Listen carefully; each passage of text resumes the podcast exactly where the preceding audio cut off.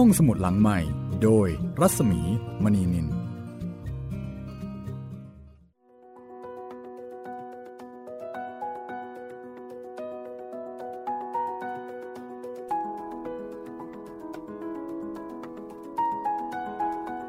วัสดีค่ะ ตอนรับคุณผู้ฟังทุกท่านนะคะ เข้าสู่ห้องสมุดหลังใหม่ ที่นี่วิทยุ ไทย PBS ค่ะ พบกับดิฉันรัศมีมณีนิน แล้วก็คุณจิตรินเมฆเหลือง สวัสดีค่ะ คุณจิตริน สวัสดีครับ ขึ้นเรื่องใหม่อีกตอนหนึ่งแล้วนะคะ ครับผม คุณจิตรินจำครูพยุงได้ไหมจำได้ครับ ครูที่ติดการพนัน ใช่ แล้วก็เป็นครูสอนภาษาอังกฤษนะคะครับซึ่งในยุคนั้นสมัยนั้นก็ต้องถือว่าโรงเรียนกวดวิชาภาษาอังกฤษเนี่ยมันก็คงไม่ได้เยอะเหมือนอย่างเหมือนอย่างยุคนี้สมัยนี้ครับค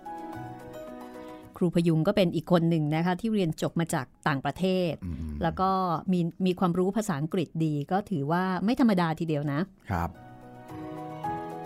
แต่ตอนนี้เอ่อจะเป็นตอนที่คือเป็นการเป็นการผจญปีศาจอันนี้อันนี้เป็นสำนวนของครูเหมนะคะผจญปีศาจหรือว่าเจอผีอีกตอนหนึ่งของนายสมัย ในสมัยนี่เอ่อเขาเจอผีแบบเต็มๆนะคะ กับตอนที่ชื่อว่ามนุษย์ที่ไม่สังคมโลกอืมเออจำได้ใช่ไหมคะจำได้ครับเขามีมีแฟนมีแฟนเป็นผีครับมีแฟนผีอ่ารู้สึกว่าจะชื่อ ชื่อมาลี ใช่ครับคุณอ่ามาคุณลีมาลี ซึ่งเป็นผีสาวที่อายุมากกว่า ใช่ และหลังจากนั้นเขาก็โดนประปรายนะคะ มาตอนนี้ค่ะในสมัยก็คงจะต้องไปผจญผีกับครูพยุงกันอีกนะคะ แล้วก็ผีในที่นี้ก็น่าจะเป็นผีที่โรงเรียนของครูพยุงอื้อหือคิดว่าน่าจะเป็นอย่างนั้นนะ เจอผีในโรงเรียนนี่ไม่สนุกครับทำไมอะคะ ก็มันเป็นสถานที่เราไม่คุ้นเคยครับ เออจริง ๆ แล้วฟังดูน่าจะเป็นผีที่ ออกแนววิชาการหรือเปล่าคะอ๋อถ้าเป็นผีอยู่ในโรงอย่าเรีงยนนั้นเหรอพี่ไม่น่าใช่นะครับ ไม่รู้เหมือนกันนะ แต่ต้องเกี่ยวกับโรงเรียนแน่ ๆ เลยใช่ไหมคะ ถ้าคิดกันแบบนี้ น่าจะใช่ครับ คุณผู้ฟังล่ะคะ เดาเอาไว้ว่ายังไงกับชื่อเรื่องโรงเรียนครูพยุง เดี๋ยวลองฟังนะคะว่าสิ่งที่คุณคิดสิ่งที่คุณเดา กับเรื่องที่คุณจะได้ฟังนั้นเนี่ยมันตรงกันหรือเปล่า ลองลองจินตนาการถึงจินตนาการของครูเหมเวชกร ซึ่งเป็นผู้เขียนเรื่องนี้นะคะ จากหนังสือผู้มาจากเมืองมืด ในชุดพูดผีปีศาจไทย ที่ทางรายการห้องสมุดหลังไม้ร่วมกับมูลนิธิบรมครูค่ะ ถ้าพร้อมแล้ว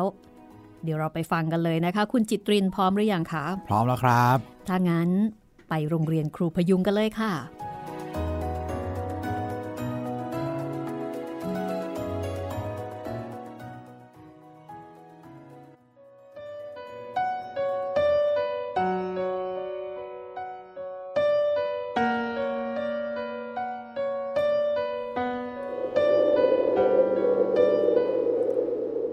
ชีวิตของนายสมัย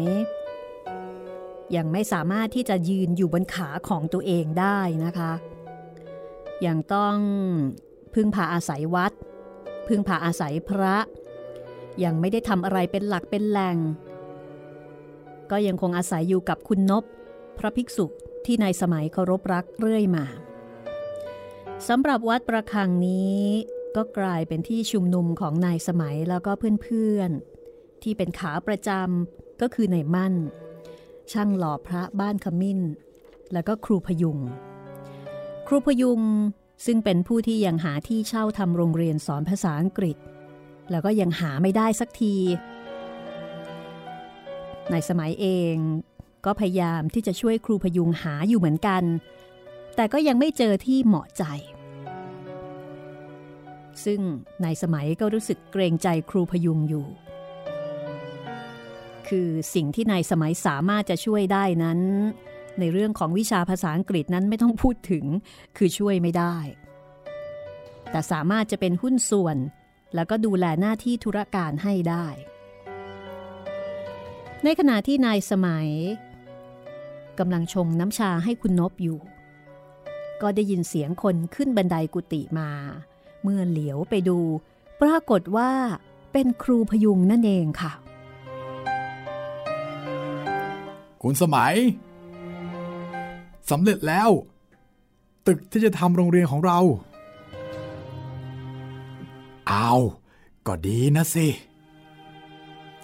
ครูพยุงทักทายด้วยน้ำเสียงแสดงความดีอกดีใจ ก้าวขึ้นมาข้างบน แล้วก็ก้มกราบคุณนบ แล้วก็นั่งลงตามเคย คุณนบก็เอ่ยถามว่า ได้แถวไหนล่ะ แถวหลังตึกตรอกไก่บางรักครับ มันก็เป็นตึกของเพื่อนเก่าผมเองอ๋อดีนักละค่าเช่าค่าช้ำอะไร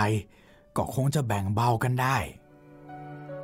ครับ เรื่องนั้นไม่หนักหนามาก แต่มันมีอะไรบางอย่างที่ต้องมาหารือกับท่านก่อน อ้าวเหรออ้าวว่าไป ครูพยุงยังไม่พูดอะไรในตอนนั้น ดูอึกอักพิกล ในสมัยเอง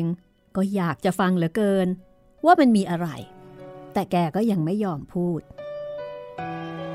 ครูพยุงเริ่มเกริ่นอย่างนี้ค่ะ จะดีจะชั่วอย่างไร ท่านฟังดูแล้ว ค่อยให้คำตัดสินนะครับ ว่ามันควรไม่ควร คือ ตึกเนี่ย เป็นตึกของคุณสุวิทย์ กับนางสาวจรี ทั้งคู่เป็นนักเรียนต่างประเทศรุ่นเดียวกับผม และเขาก็เป็นพี่น้องคลานตามกันมา แต่ชีวิตของเขาเกิดผิดพลาดขึ้นอย่างหนัก ครูพยุงหยุดแค่นี้ เหมือนกับว่า มีอะไรติดคอ ไม่อยากจะพูด อึกอัก อึกอัก ทั้งๆทที่คุณนบและนายสมัยก็ตั้งอกตั้งใจรอฟังอยู่ คือ เขาผิดพลาดไปอย่างรุนแรงเลย คือเขาทั้งสองคนไม่ยับยั้งชั่งใจ ปล่อยตามอารมณ์ สวิตเอาจรีน้องสาวไปทำเมีย เอาลำบากละ เอ๊ะ แล้วจะทำยังไงกันล่ะทีนี้ ในสมัยถามออกไป โดยไม่ตั้งใจ หลังจากที่ตกตะลึงกับเรื่องที่ครูพยุงเล่าให้ฟัง เพราะว่าเรื่องแบบนี้มันไม่ใช่เรื่องธรรมดาธรรมดา ความจริงมันก็ไม่น่าจะคือมันไม่น่าจะแปลก เรื่องมันย่อมเป็นไปได้ แต่ทำไมมนุษย์หนอมนุษย์ทำไมถึงปล่อยตัวถึงขนาดนั้นได้ นั่นน่ะสิครับลำบากเลย เอาเถอะ เล่าไป เมื่อตอนแรก มันก็เป็นความลับอยู่ แต่ลงท้ายมันก็ลับไม่ได้ คนใช้รู้ เพื่อนรู้ แล้วในที่สุดก็รู้กันหมด ในวงการเพื่อนและไม่เพื่อน แถมงานการที่ทำก็ต้องลาออกทั้งคู่ ซ่อนตัวอยู่กับบ้าน ไม่ยอมสู้หน้าใครเลย แม้แต่กับนายครูพยุง ซึ่งเป็นผู้ที่รักใคร่ชอบพอกัน ก็พบไม่ได้ คือเรื่องนี้นี่เป็นเรื่องที่ทุกคนลำบากใจ ครูพยุงเองก็รู้สึกเสียใจ แล้วก็ตัดใจไปเลยสำหรับนายสุวิทย์แล้วก็นางสาวจรี รูพยุงบอกว่า เขาเองก็พยายามลืม แต่ก็ลืมยาก แล้วก็ไม่ยอมที่จะไปเหยียบบ้านหลังนั้นอีก ครูพยุงเล่าถึงพี่น้องคู่นั้น ตอนแรกๆ ก็มีอารมณ์ออกเศร้าๆ แต่เล่าไปเล่าไป ก็ดูมีอาการดุเดือดขึ้น คล้ายกับโกรธแค้นนัก ทางด้านคุณนบก็ฟังนิ่งอยู่ จากนั้น คุณนบก็เลยบอกว่า ช่วยเล่าให้สว่างกว่านี้ก็น่าจะดี จะปิดบังทำไม คือเหมือนกับว่าครูพยุงนี้ มีอะไรบางอย่างที่เล่าไม่หมด ครูพยุงเล่าถึงพี่น้องคู่นั้น ด้วยอารมณ์ที่ดูเศร้าๆในตอนแรก แต่พอเล่าไปเล่าไป ก็ดูมีอาการดุเดือด คล้ายกับโกรธแค้นคุณนบนิ่งฟังอยู่สักครู่ เอ่ยขึ้นบอกว่า ถ้าครูเล่าให้สว่างกว่านี้ก็จะดี ปิดบังทำไม การที่คุณนบพูดขึ้นแบบนี้ทำให้นายสมัย ถึงกับมองทางคุณนบ คือไม่คิดว่าคุณนบจะพูด แล้วก็หันไปมองดูหน้าครูพยุง เหมือนกับว่าครูพยุงนั้น มีอะไรบางอย่างที่ปิดบังซ่อนเร้น แล้วก็อึกอักอึกอัก ครูพยุงก้มหน้านิ่ง ในสมัยก็เลยชักจะมองออกว่า พี่น้องคู่นั้นคงจะมีอะไรอะไรเกี่ยวข้องกับครูพยุงอยู่อย่างมาก ถ้าไม่อย่างนั้นครูพยุงจะก้มหน้าทำไม เมื่อเสียงพูดของคุณนบแปลกหูดังนั้น แสดงว่าคงจะไปจี้ใจอะไรสักอย่างหนึ่ง ถูกแล้ว ผมยังปิดบังความสำคัญท่านอยู่ แต่กำลังจะพูดอยู่แล้ว ผมเคยรักกับจรี เมื่อตอนอยู่ต่างประเทศ เราเคยสัญญากันไว้ว่า ถ้ากลับเมืองไทยแล้ว จะพยายามตั้งตัวให้เร็วที่สุด เพื่อให้สมเกียรติที่จรีเขามีฐานะมากกว่าผม แต่พอมาถึงประเทศไทยหน่อยเดียว ก็มาเป็นไปแบบนี้ ผมก็สาบส่งเลย ไม่ยอมติดต่อด้วย แล้วก็ตัดสินใจตัวเอง ขอเป็นม่ายรักตลอดชีวิต ครูพยุงพูดทั้งๆทที่ก้มหน้า พอพูดมาถึงตอนนี้ ก็หยุดสูบบุหรี่คราวนี้ฟังแจ่มแจ้งดี แต่เกิดยังไงล่ะ จึงจะไปเช่าตึกนี้ ครูพยุงเล่าว่า เป็นเรื่องบังเอิญ เกิดจากการที่เมื่อสองวันที่ผ่านมา ครูเกิดมีธุระ ไปเจอเพื่อนอีกคนหนึ่ง ซึ่งบ้านอยู่ใกล้กับสองพี่น้อง คือนายสุวิทย์กับนางสาวจรี และเพื่อนคนนี้ก็รู้เรื่องพี่น้องคู่นี้ดี แต่ยังไงก็ไม่ทราบ เพื่อนคนนี้เกิดพูดถึงพี่น้องคู่นี้ขึ้นมา ในตอนที่เขาหันหน้าไปที่หน้าต่าง ซึ่งมันตรงกับตึกนั้น ความจริงแล้ว ครูพยุงก็ไม่อยากที่จะนึกจะฝันถึงมันเลย คือเป็นเรื่องที่เป็นบาดแผลอยู่ในใจ เหตุการณ์ในตอนนั้น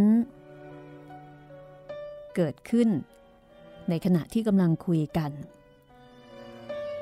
เพื่อนของนายพยุง อยู่ๆก็กล่าวขึ้นมาว่า นี่พยุง นี่ไอสวิตกับจรี มันก็แอบอยู่ในตึกนั่นแหละ แต่มันปล่อยข่าวว่า มันหนีใครๆไปต่างประเทศแล้ว ที่แท้มันก็อยู่ ให้ตายสิ เมื่อหลายวันก่อนเนี่ยนะ ฉันเห็นกับตาเลยอันนี้คือ สิ่งที่เพื่อนบอก ซึ่งทางครูพยุงนั้น ใจจริงไม่อยากจะเอาเรื่องกับพี่น้องคู่นี้อีก แต่พอเพื่อนพูดออกมาแบบนี้ ก็อดที่จะมองหน้าเพื่อนไม่ได้ หลังจากนั้นเพื่อนคนดังกล่าว ก็ได้ให้ข้อมูลเพิ่มเติมอีกว่า จริง ฉันอยู่ตรงหน้าต่าง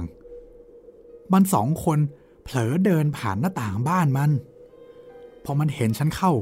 มันก็ตกใจวิ่งหนีให้เห็นชัดๆเลย แล้วต่อไปก็ไม่เห็นอีก จนคืนหนึ่งไอ้สุวิทย์อะมันแอบมาหาฉันเงียบๆ มากราบไหว้ขอให้ฉันปิดปากเสียด้วย ที่เห็นเขากับน้อง แล้วต่อไปก็กระซิบว่า เขามีเรื่องคอขาดบาดตาย ขอให้ฉันบอกกับพยุงด้วย ว่าเขาขอพบพยุง โปรดเมตตาเขาด้วย ให้นึกว่าเป็นการโปรดสัตว์ผู้ยากเถิดฟังมาถึงตรงนี้ คุณนบก็เลยดักคอเชิงถามไปในตัวว่า อ๋อ แบบนี้ใช่ไหมเลยไปพบกัน ครับ แล้วครู ก็เลยพูดเช่าตึกเขาเลยใช่ไหมครับ ในสมัยถามบ้างหลังจากที่ฟังมานาน ครูพยุงโบกมือประกอบเป็นการห้าม ก่อนที่จะเล่าต่อไปว่า อ๋อ วันที่ผมไปหาเขาที่ตึกน่ะ ผมเจอกับคนใช้แก่ๆเขาบอกกับผมว่า นายทั้งสองไปต่างประเทศยังไม่กลับมา ผมก็ว่า เอออย่าพูดเลย ฉันรู้ดี เขานัดฉันมาหา ไปบอกเขาเถิดว่านายพยุงมาหาตามนัด บ้า คนใช้โดนแบบนั้นเข้าก็น่าตื่นละสิ อันนี้คือนายสมัยอดไม่ได้ ใช่แล้วหน้าตื่นเลย เมื่อจนด้วยถ้อยก็ต้องทำตามท่านสั่ง เมื่อเข้าไปในตึกแล้ว เขาไม่เปิดประตูหน้าต่างเลย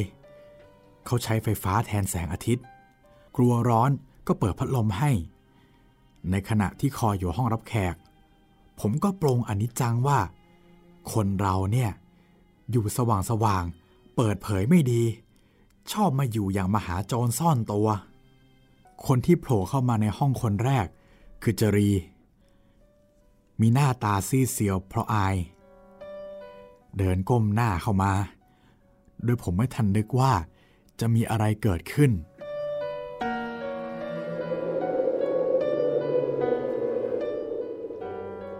จรีคุกเข่าลงกับพื้นห้อง แล้วก็กราบครูพยุงที่เท้า ครูพยุงตกตะลึง ในขณะที่จรีร้องไห้ ยังไม่ทันที่ครูพยุงจะพูดอะไร สุวิทย์ก็โผล่ตามเข้ามาอีกคน ยืนก้มหัวอย่างต่ำยกมือไหว้ อย่างนอบน้อม แล้วทั้งสองก็ขอโทษครูพยุงอย่างยืดยาวเกี่ยวกับเรื่องความหลัง สารภาพผิด แล้วก็บอกว่า เขาทั้งคู่กำลังอดอยากราวกับสุนัขท้องแห้ง เพราะไม่มีทางได้อะไรเลย ขายของเก่ากินไปจนหมดตัว แล้วก็ร้องขอความกรุณา ขอความช่วยเหลือ จากนายพยุง เขามาขอเงินเหรอ เปล่าไม่ได้พูดเรื่องเงิน เป็นแต่ขอให้หาทางช่วยเขา เหมือนช่วยสัตว์ที่เลี้ยงไว้เถิด ผมมั่นใจอ่อนครับ แต่ก็ยังไม่ได้รับปากอะไรกับเขา เพียงพูดว่าจะพยายามช่วยในวันสองวันนี้ แล้วผมก็มาหาท่านนี่แหละครับ เพื่อขอความเห็นรวมทั้งคุณสมัยด้วย ถ้าจะเช่าตึกเขาทำโรงเรียนจะเหมาะไหม ประเด็นมันอยู่ตรงนี้นะคะว่ากำลังหาที่เพื่อที่จะทำโรงเรียน แต่ดันไปได้ตึกของคู่กรณี คุณนบซึ่งนั่งฟังอยู่นาน ก็ได้ถามครูพยุงว่า ในเมื่อต้องการ แล้วมันติดขาดเรื่องอะไรเล่า ในการที่จะเช่า มันเอึกอักอยู่ตรงที่ว่า เราจะเอาตึกของผู้ที่เสียชื่อ มาเป็นโรงเรียนจะดีหรือไม่ ผมยังคลางแคลงใจอยู่ ทางด้านคุณนบก็เลยตอบอย่างนี้ค่ะ มันเกี่ยวอะไรกันล่ะ ครูแจ้งขออนุญาตตั้ง โดยใช้ชื่อครูต่างหาก จะไปเกี่ยวกับเขาทำไม แล้วพวกนักเรียนก็คงไม่รู้ประวัติของเขา เพราะว่ามันนานมาแล้ว ทั้งก็คงไม่รู้ว่าตึกใครเป็นตึกใคร การเสียชื่อของเขา ก็เป็นเพียงวงสังคมเพื่อนฝูงและญาติเท่านั้น เราให้เขาซ่อนตัวตามเคย เมื่อนักเรียนกลับแล้วก็ออกมาได้ นี่เป็นคำแนะนำของคุณนบ ครูพยุงก็ถามต่อไปอีกว่า แล้วเรื่องของการเซ็นสัญญาเล่าจะเป็นอย่างไรจะทำอย่างไร คุณนบก็ให้คำตอบว่า พุทโธพูดกันเองตามสบายสิ คนสองคนน่ะ จะมีหน้าไปสู้ใคร หากจะมีการฟ้องร้องอะไรกัน และเราก็ไม่ได้โกงเขาเช่าเขาก็ตามที่เขากำหนด สัญญาไม่สัญญาก็เท่ากัน เสียเวลาเขียนสัญญา เราตั้งใจจะช่วยเขาโปรดสัตว์ต่อเขา คุณนพพูดแล้วก็หัวเราะ นี่คือคำแนะนำของคุณนบซึ่งก็ช่วยให้ครูพยุงตัดสินใจได้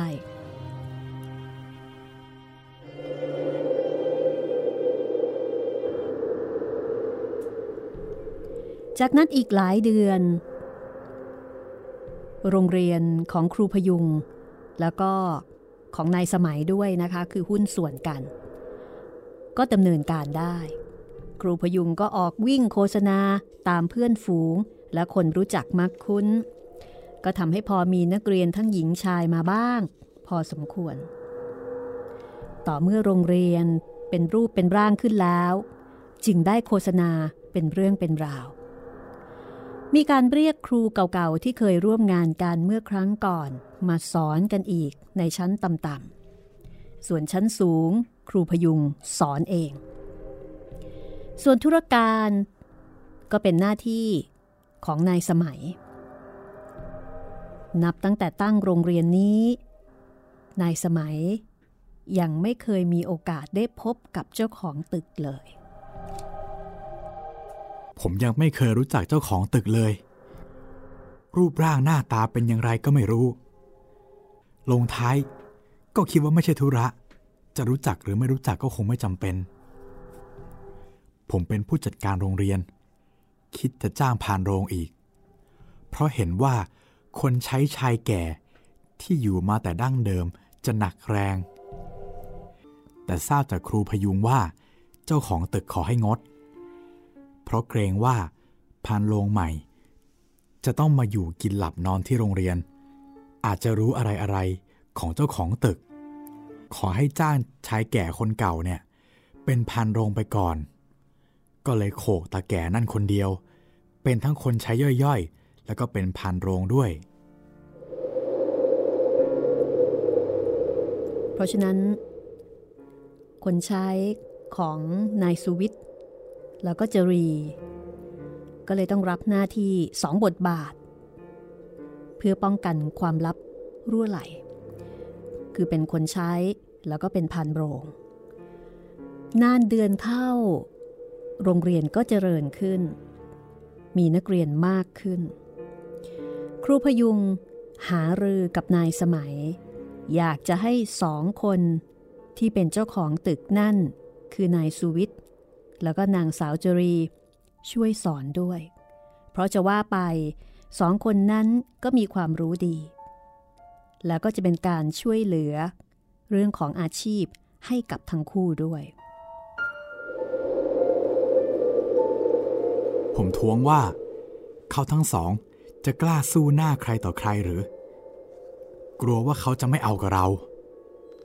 ครูพยุงว่าจะลองดูก่อน ขั้นแรก จะต้องแนะนำผมให้รู้จักคุ้นเคยกับเจ้าของตึกเสียก่อน เมื่อนักเรียนกลับหมดแล้ว ครูพยุงก็ได้พาผมเข้าไปในห้องเก็บของ และมีประตูลับต่อไปอีกที เมื่อเข้าไปแล้ว เดินตามซอกเล็กๆ ก็เข้าประตูไปในตึกเล็กชั้นเดียว ที่นี่ถ้ามองข้างนอก คล้ายกับคนละบ้าน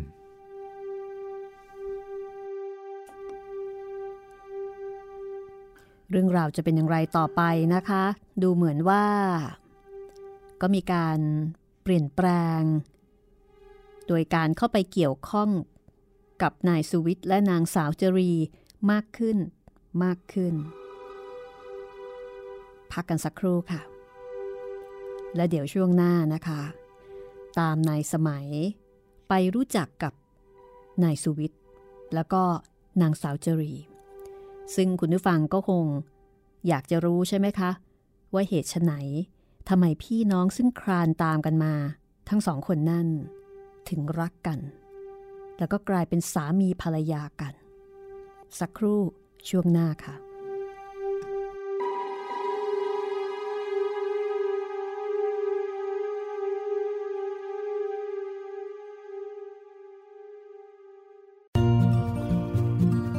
ห้องสมุดหลังใหม่ โดยรัศมีมณีนิน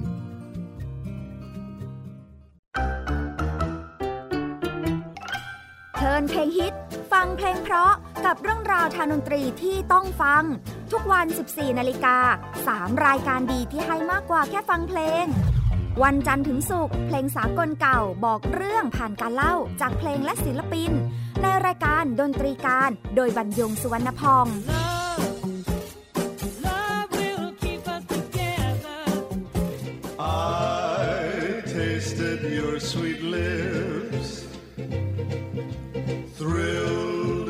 to my fingertips.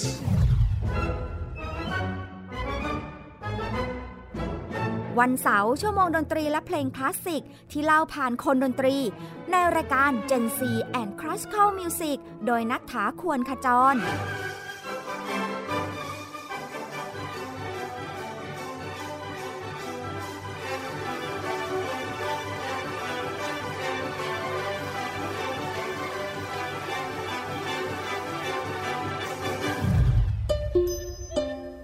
วันอาทิตย์เปิดความรู้และประวัติเส้นทางดนตรี ในเอเชียตะวันออกเฉียงใต้ ผ่านการเล่าและเล่น ในรายการเพลงดนตรีวิถีอาเซียนอาเซียนมิวสิกเวส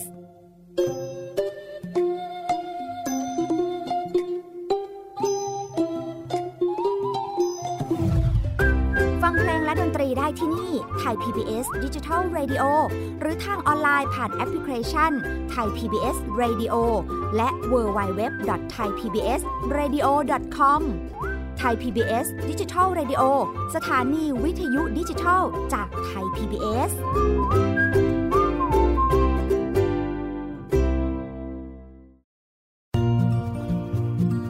ห้องสมุดหลังใหม่ โดยรัศมีมณีนิน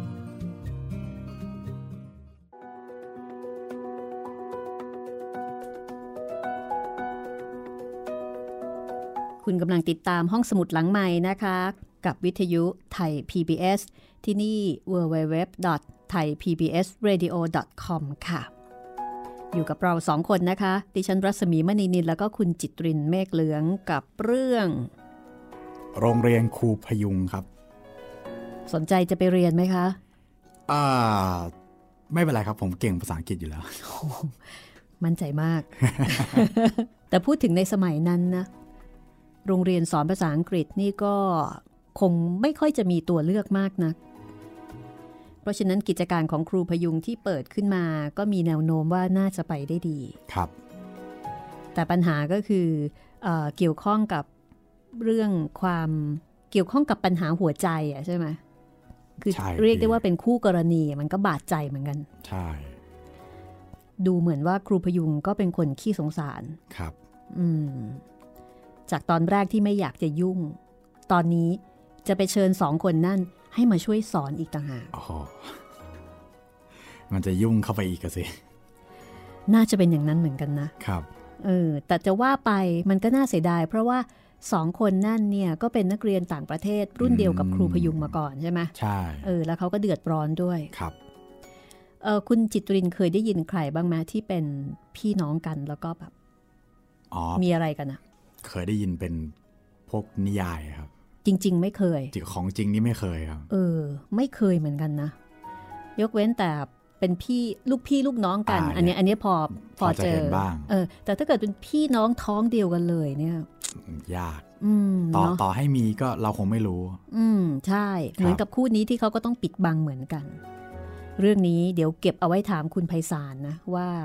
มีจริงหรือเปล่า มีจริงหรือเปล่าครับทำไมอยู่ๆครูถึงถึงคิดเรื่องนี้ขึ้นมาครับ ดูสมจริงสมจังมากอืมเอาละค่ะ เดี๋ยวเราตามนายสมัยนะคะอ่าไปเจอกับคู่กรณี คือนายสุวิทย์แล้วก็นางสาวจรี ซึ่งจะว่าไปแล้วสองคนนี่เหมือนถูกสาบเนาะเพราะว่าจะต้องน่าสงสารมากอะ่ะ เป็นความรักที่ไม่สามารถจะบอกกับใครได้ ใช่ครับ ใช่ไหมมันยิ่งแย่ยิ่งกว่าคนที่เออเป็นกิ๊ก ความสัมพันธ์ที่ซ่อนเร้นอะอันนั้นมันยัง อันนั้นมันยังมันก็มันก็ยังโอเค แต่มันไม่กถึว่างเยขั้นอะใช่ มันไม่ถึงเออขั้นต้องห้ามอย่างนี้ แล้วอันนี้ก็คงรู้สึกละอายแก่ใจมากว่าครับอึกอักอึกอักอะไรอย่างเงี้ยเนาะคิดแค่คิดเราก็อืมก็ก็นะมันแหมพูดไม่บอกไม่ถูถูกกเอครัอบถ้างั้นเดี๋ยวเราตามไปไปพบกับทั้งคู่กันเลยนะคะ ได้เลยพี่อ่านายสุวิทย์กับนางสาวจรีค่ะ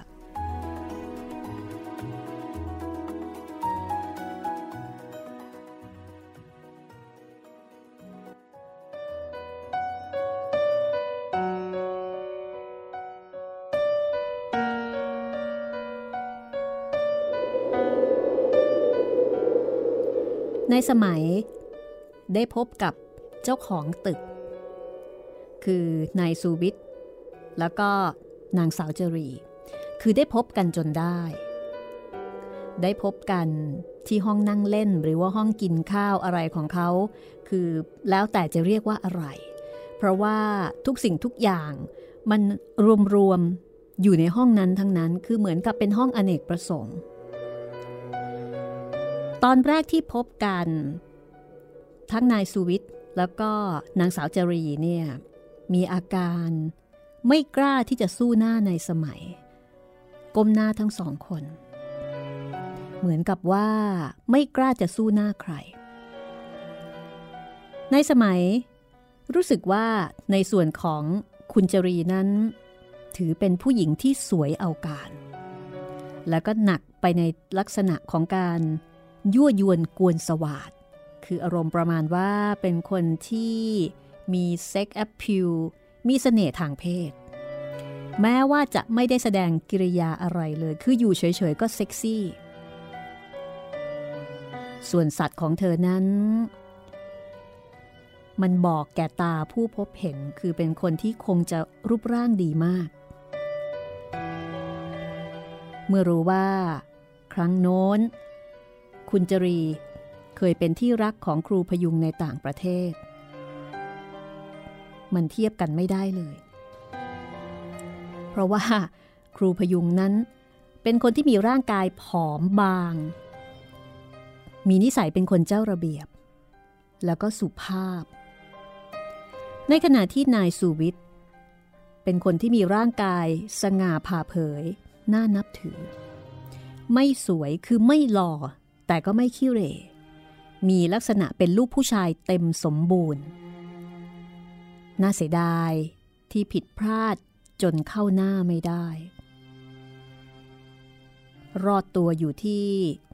ทั้งคู่ป้องกันไม่ให้เกิดบุตรขึ้น เพราะถ้ามิฉะนั้น ก็จะยิ่งวุ่นวายไปกันใหญ่ คือถ้าเปรียบเทียบ ลักษณะบุคลิกรูปร่างหน้าตา นายสุวิทย์นั้น มีความเป็นแมนมากกว่า มีความเป็นลูกผู้ชายคือดูมีเสน่ห์ทางเพศ แต่ว่าครูพยุงเนี่ยผอมบางเจ้าระเบียบสุภาพ พูดง่ายๆก็คือไม่เซ็กซี่ ไม่เย้ายวนเท่ากับนายสุวิทย์แต่ปัญหาก็คือนายสุวิทย์นั้นเป็นพี่ชายแท้ๆทีนี้ เรื่องที่ครูพยุงกับนายสมัย ขอให้ทั้งสองช่วยสอนภาษานั้น ทั้งคุณสุวิทย์และคุณจรีก็เกี่ยงว่า จะไม่สอนคนที่อายุไล่เลี่ยกับเขา ไม่ว่าจะเป็นหญิงหรือชาย เพราะไม่แน่ใจว่า จะรู้จักเขาหรือไม่ ขอสอนแต่ชายรุ่นรุ่นหญิงรุ่นรุ่น หากว่าเป็นลูกจีนก็พอจะสอนได้ เพราะแน่ใจว่าคงไม่รู้จักกันแน่ ๆ เรื่องนี้นายสมัยและครูพยุงก็เห็นใจ และก็น่าสงสารอยู่เป็นอันมากที่เกิดมา ต้องขังตัวเอง โดยไม่สามารถจะไปเปิดหูเปิดตาที่ไหนได้ เสื้อผ้าที่ใช้ก็ธรรมดาธรรมดา ไม่มีของดีของสวยงามแต่อย่างใด ถ้าจะออกไปไหนมาไหนก็ต้องหลบหลบซ่อนซ่อนหลีกเดินปะปนไปกับผู้คนเท่านั้น คือไม่สามารถที่จะใช้ชีวิตตามปกติได้ น่ารำคาญตัวเองเหลือเกิน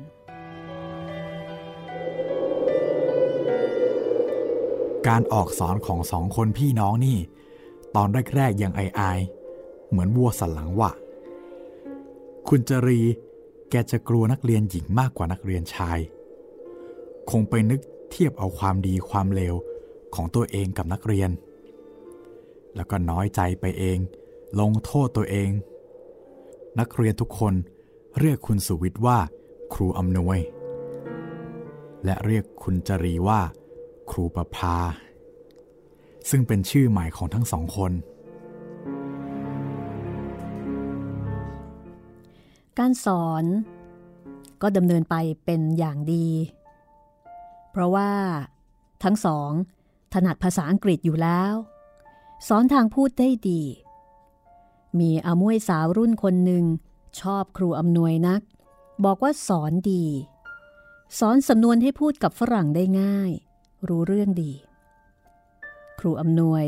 ก็มักจะสอนให้เป็นพิเศษเสมอ ซึ่งในสมัยจับตาดูด้วยความหนักใจ เพราะว่ามวยสาวคนนี้ สวยเอาการ ชื่อกรุณาแซ่รัง ผมกลัวว่า วันหนึ่ง ความแตกร้าวระหว่างคุณจรีจะระเบิดขึ้น สมมุติว่าครูประภา เกิดเปรี้ยงปร้างขึ้น จะทำอย่างไรกัน มีเกิดอับอายกันเป็นการใหญ่ และความลับของแกทั้งสอง ที่พยายามซ่อนเร้นไว้ ก็จะแดงขึ้น ผมได้หารือกับครูพยุง แกเองก็หนักใจ เราสองคน จึงกลับไปหาคุณนบรายงานให้ท่านฟัง คุณนบฟังแล้ว ไม่ออกความเห็นอะไร เพียงแต่พูดเป็นทางโลกควบทางธรรมไปเท่านั้น มันอย่างนั้นเอง โลกเรามันจะอยู่นิ่งไม่ได้ มันต้องผันแปรไปทั้งทางดีและทางชั่ว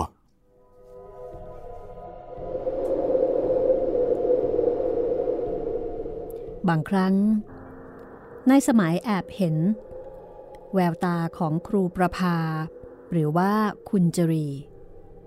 มีความโกรธ แล้วก็เกลียดชัง แม่มุ้ยกรุณา คือแอบเห็น แอบเห็นแววตา โกรธ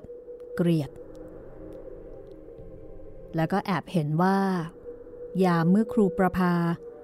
มองดูครูอำนวย ก็มีความน้อยใจ และก็เครียดแค้นหากแต่ไม่แสดงกิริยาอะไรออกมาเท่านั้น แต่เวลาอยู่กันลำพังสองคน จะมีอะไรเกิดขึ้นแค่ไหน ก็สุดที่จะรู้ได้ เรื่องนี้ เวลาที่นายสมัยกลับไปนอนวัด ก็รายงานให้คุณนบทราบ ท่านก็ถอนใจแต่ไม่พูดอะไร ถือว่าไม่ใช่กิจของสงฆ์ ครูพยุงนั้น หมดปัญญาจะแก้ไข คือไม่สามารถที่จะพูดหรือว่าห้ามปราม ทั้งฝ่ายครูอำนวย แล้วก็ทางฝ่ายมุ้ยกรุณาด้วย ครูอำนวยคือเจ้าของตึกอามุ้ยกรุณานี่คือนักเรียน เพียงกิริยาเขาติดต่อใกล้ชิดกันฐานสิทธิ์กับครูเท่านั้น จะเอื้อมไปห้าม ก็รุนแรงไป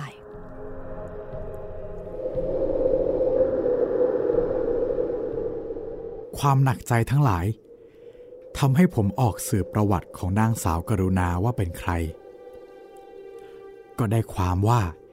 เป็นเด็กของเสียพ่อค้าใหญ่ ที่ทำการค้าติดต่อกับต่างประเทศม่วยกรุณา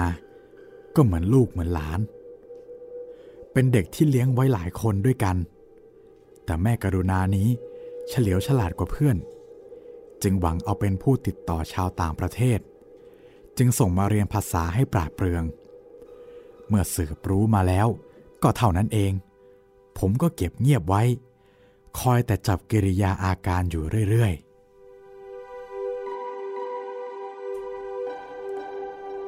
วันหนึ่ง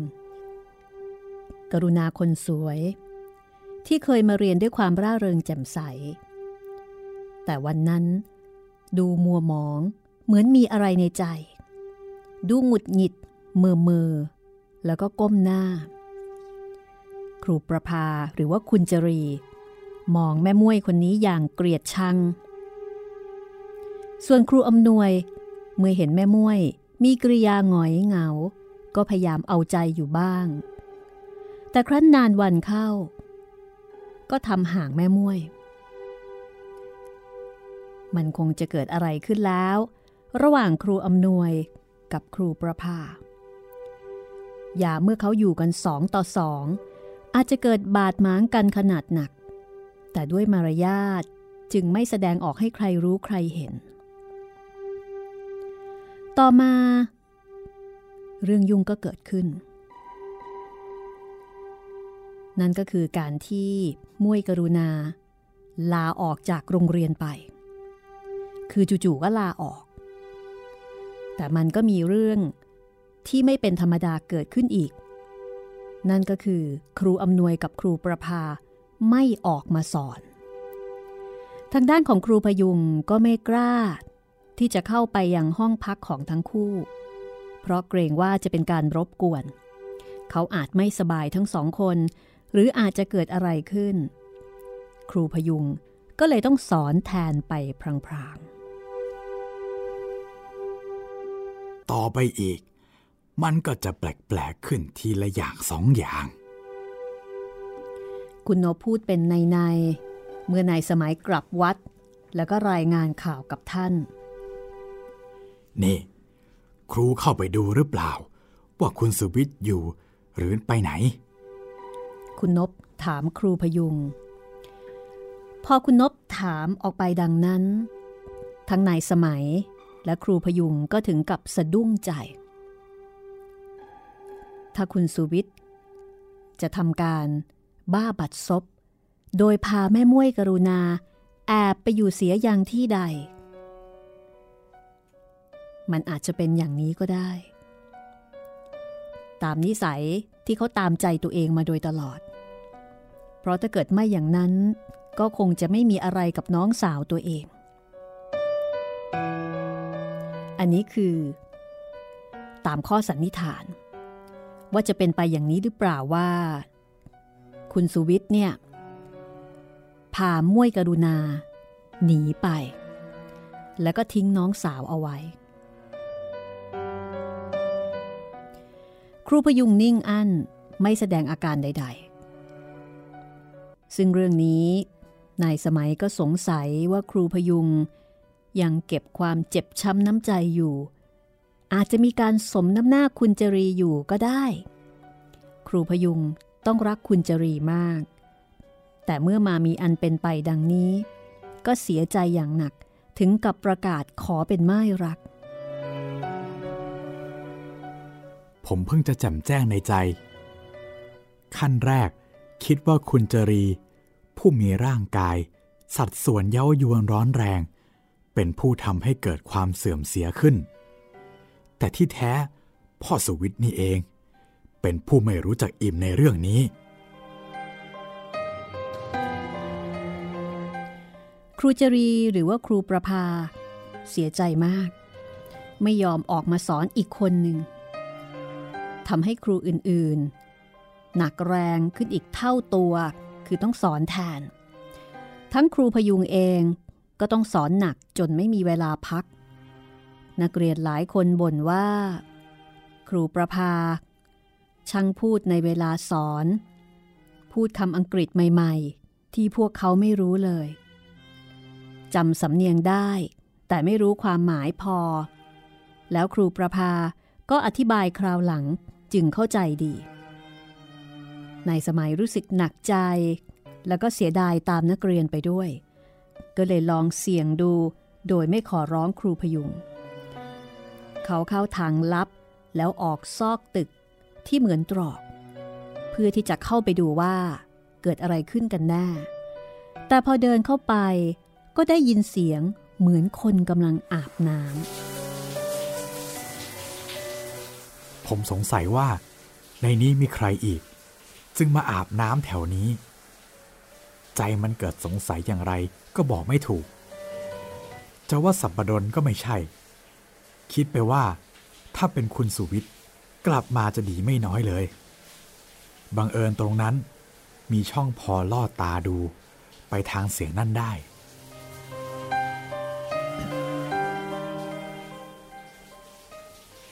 พอภาพเจ้าของเสียงปรากฏกับตา ผมใจหายวูบถึงแก่ตะลึง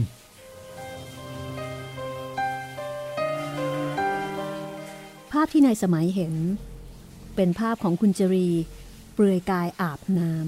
ำเปลือยกายอาบน้ำอยู่ในที่ที่ไม่น่าจะอาบ ในสมัยถึงกับตะลึงงัน เพราะว่าคุณจรีนั้นเป็นคนสวย รูปร่างดี เซ็กซี่ อย่างนี้นี่เล่า คุณสุวิทย์จึงเสียคนไป เพราะว่าอดใจไม่อยู่ ในสมัยเห็นเช่นนั้น ก็นึกแบบนี้อยู่ในใจ แล้วก็ย้อนกลับมาที่โรงเรียน แอบยืนสงบใจพักใหญ่ เมื่อรู้สึกบรรเทาอาการตื่นเต้นแล้ว จึงกลับเข้าไปอีก คราวนี้ เลยถึงประตูเลย พอเคาะสองสามครั้ง คุณจรีก็เปิดประตูรับ แต่งตัวเรียบร้อยแล้ว แต่ส่วนสัตว์ของคุณจรียังติดตาในสมัย นึกเสียดายว่าอนิจจา คนสวยต้องมาย่อยยับอับจน คุณจรีก็ต้อนรับในสมัยเป็นการดี ซึ่งนายสมัยก็ได้กราบไหว้ขอร้อง ให้เธอช่วยออกไปสอนอีก เพื่อเห็นแก่นักเรียนด้วย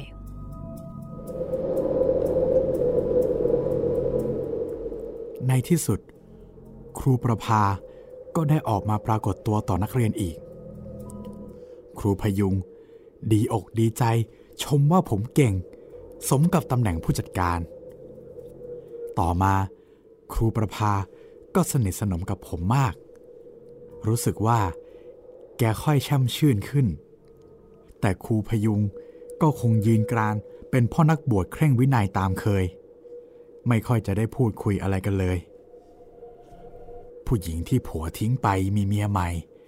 ถ้าไม่มีใครปลอบใจมันก็หนัก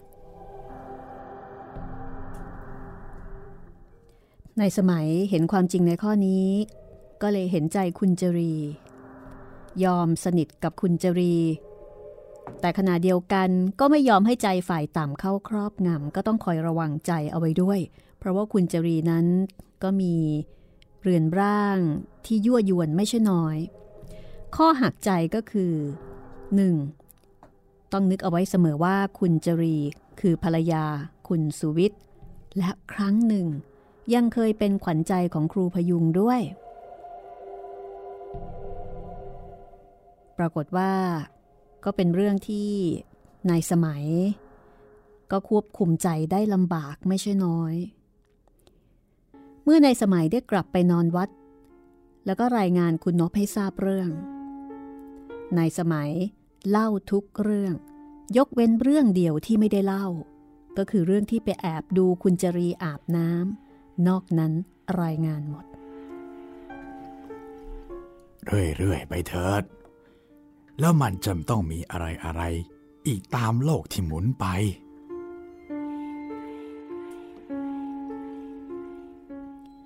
คุณนบพูดเป็นปัญหาเสมอๆ คือทิ้งให้คิด จะถามต่อก็เกรงใจคำที่คุณนบพูด ฟังดูก็เป็นธรรมดา แต่มันมีอะไรอะไรน่าหนักใจอยู่ที่ว่ามันจะต้องมีอะไรอะไรอีก ผมคิดมากไปว่า ถ้าเขินสนิทชิดเชยกับคุณจรีต่อไปคำที่ว่า มันจะต้องมีอะไรอะไรอีก มันจะต้องเกิดขึ้น รีบตัดทางลม เสียก่อนไฟจะเกิดเป็นดีกว่า คุณจรีคงจะเกิดว้าเวก แล้วก็เสียใจมาก ที่อยู่ๆในสมัยก็ตีตัวออกห่าง โดยอ้างเอางานบังหน้า คุณจรีจะหันมาพึ่งครูพยุง ทางด้านครูพยุงก็ก้มหน้าก้มตาอยู่กับงานในสมัยซึ่งเป็นผู้จัดการจึงหนักใจ หนักใจเรื่องการบริหารจัดการเรื่องการปกครอง เพราะหน้าที่ของเขาคือการประสานครูทุกๆคนให้กลมกลืนกัน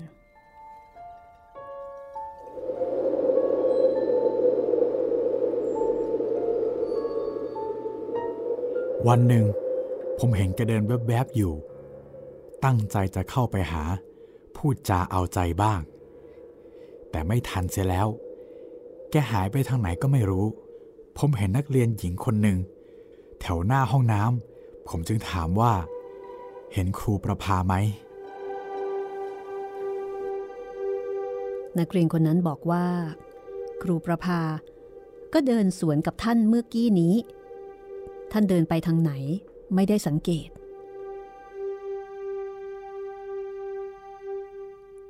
ในสมัยก็เลยกลับมานั่งทำงาน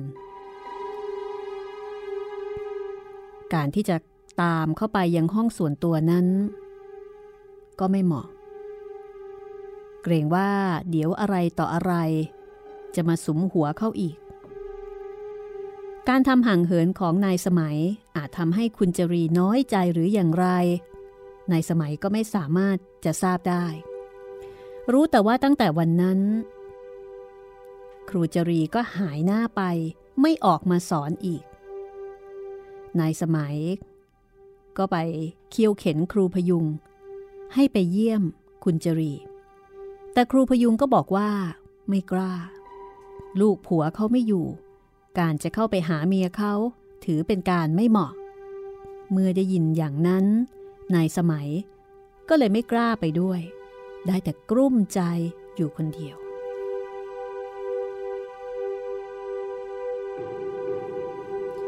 เรื่องราวจะเป็นอย่างไรต่อไปนะคะ มันก็ค่อนข้างจะอีนุงตุงนังกันอยู่เหมือนกัน เพราะว่ามีเรื่องของความสัมพันธ์ส่วนตัวที่มา พันพัวกับเรื่องของกิจการงานสอนของโรงเรียนนะคะ ติดตามฟังตอนต่อไปค่ะ กับเรื่องโรงเรียนครูพยุง โรงเรียนที่มีเรื่องของรักรักใคร่ใคร่เป็นปัญหาอยู่เบื้องหลัง เรื่องนี้จะจบลงอย่างไร จะมีทางออกอย่างไรนะคะ ตอนหน้ามาฟังกันค่ะ กับงานเขียนของครูเหมเวชกร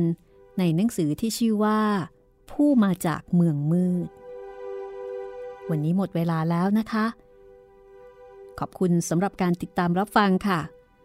ดิฉันรัศมีมณีนิน แล้วก็คุณจิตรินเมฆเหลืองลาไปก่อน สวัสดีค่ะ สวัสดีครับ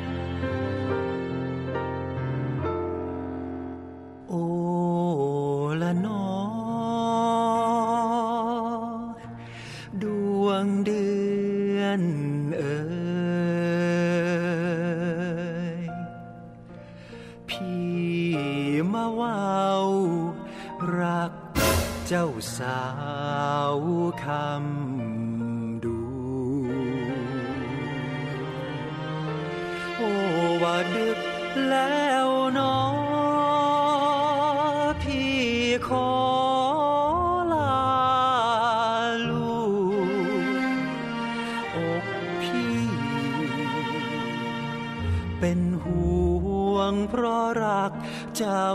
ดวงเดือนเอ๋ยขอลาแล้ว เจ้าแก้